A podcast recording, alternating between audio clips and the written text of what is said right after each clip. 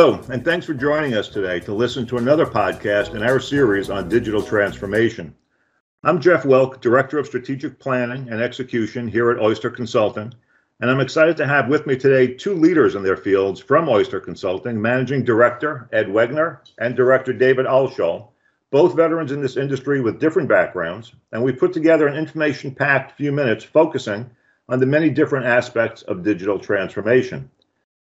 You may recall that we kicked off this podcast series on digital transformation by simply introducing the basics.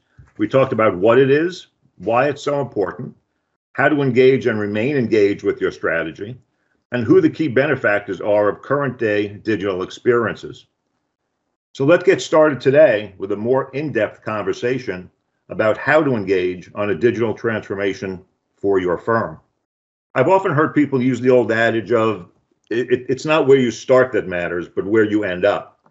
Well, that may be true in some aspects of life, I don't think that can be any further from the truth when thinking about a digital transformation initiative. Sure, you have to start somewhere, and everyone starts with their current state.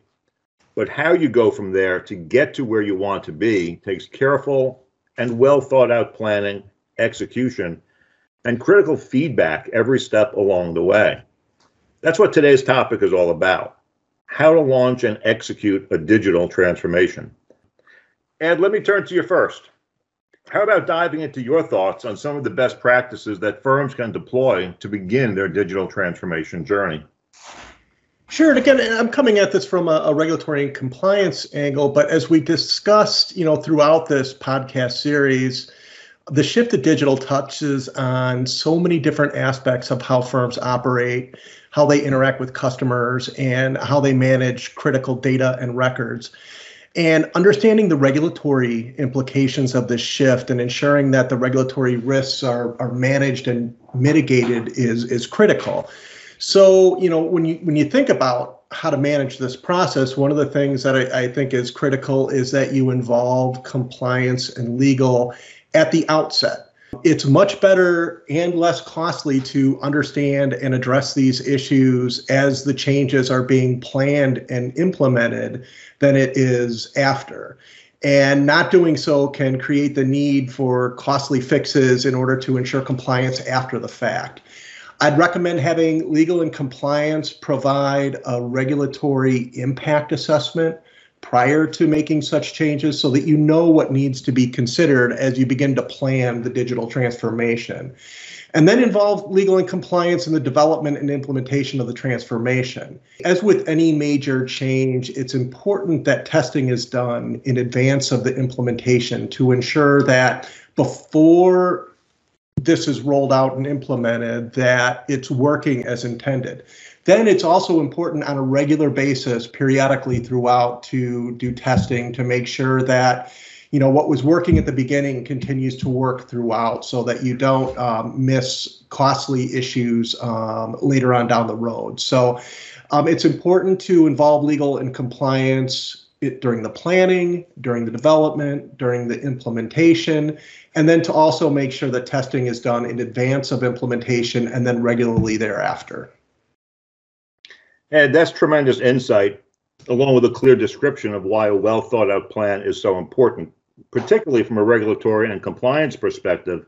It seems that starting early and including the risk and compliance team at the table is absolutely key. Dave, let me turn to you. So, Jeff, reviewing back on our prior conversations in this podcast series, there's a lot to unpack. Let's step through a little bit on how the process might look at a higher level. One of the first things to look at is to take inventory of the current state. This assessment would create a baseline as a starting point. Just as important, we need to determine with the firm's constituents their perspective of the current state and needs. Another important task is to look at and identify the firm's key performance indicators and rank the pain points. For larger firms, building the technology may be an option on the table, but you need to strictly maintain this technology in its current state as well as scale up and build out for future needs.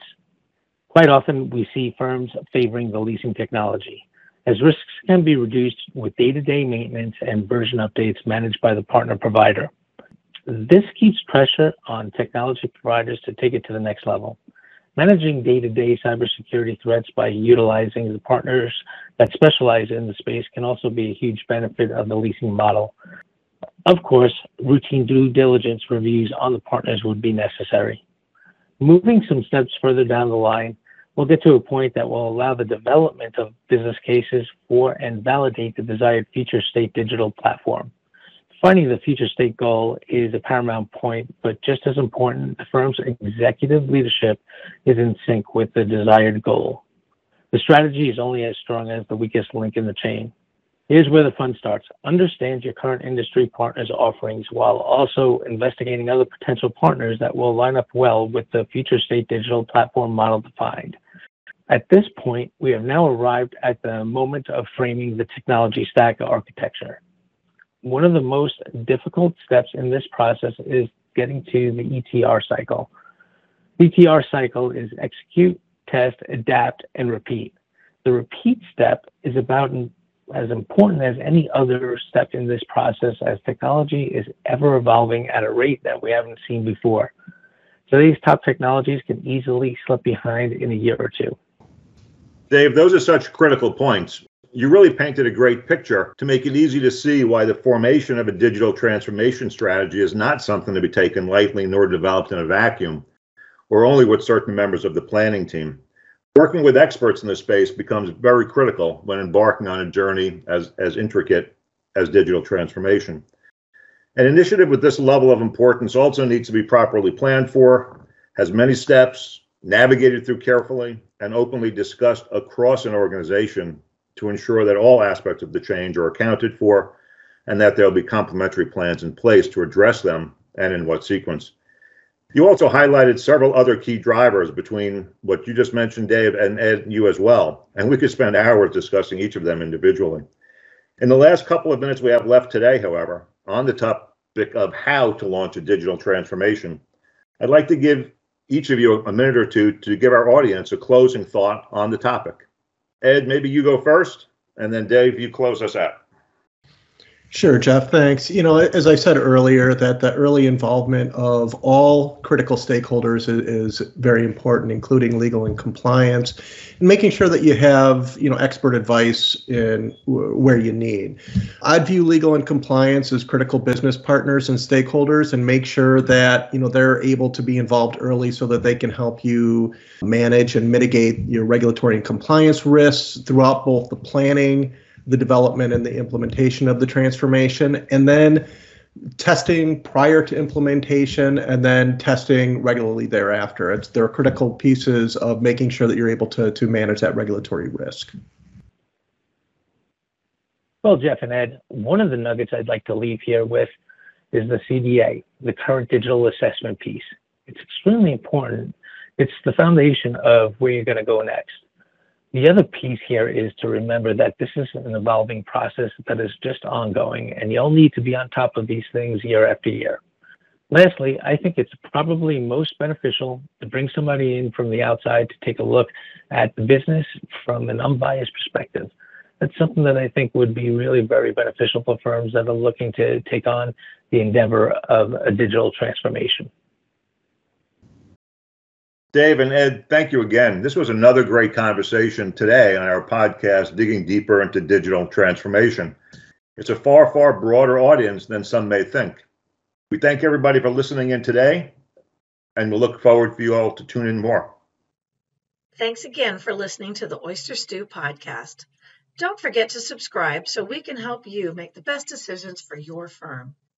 If you're struggling with a topic and you'd like us to do a podcast on it, or you'd like a free consultation, please reach out to us at 804 965 5400 or visit our website at www.oysterllc.com. Have a great day.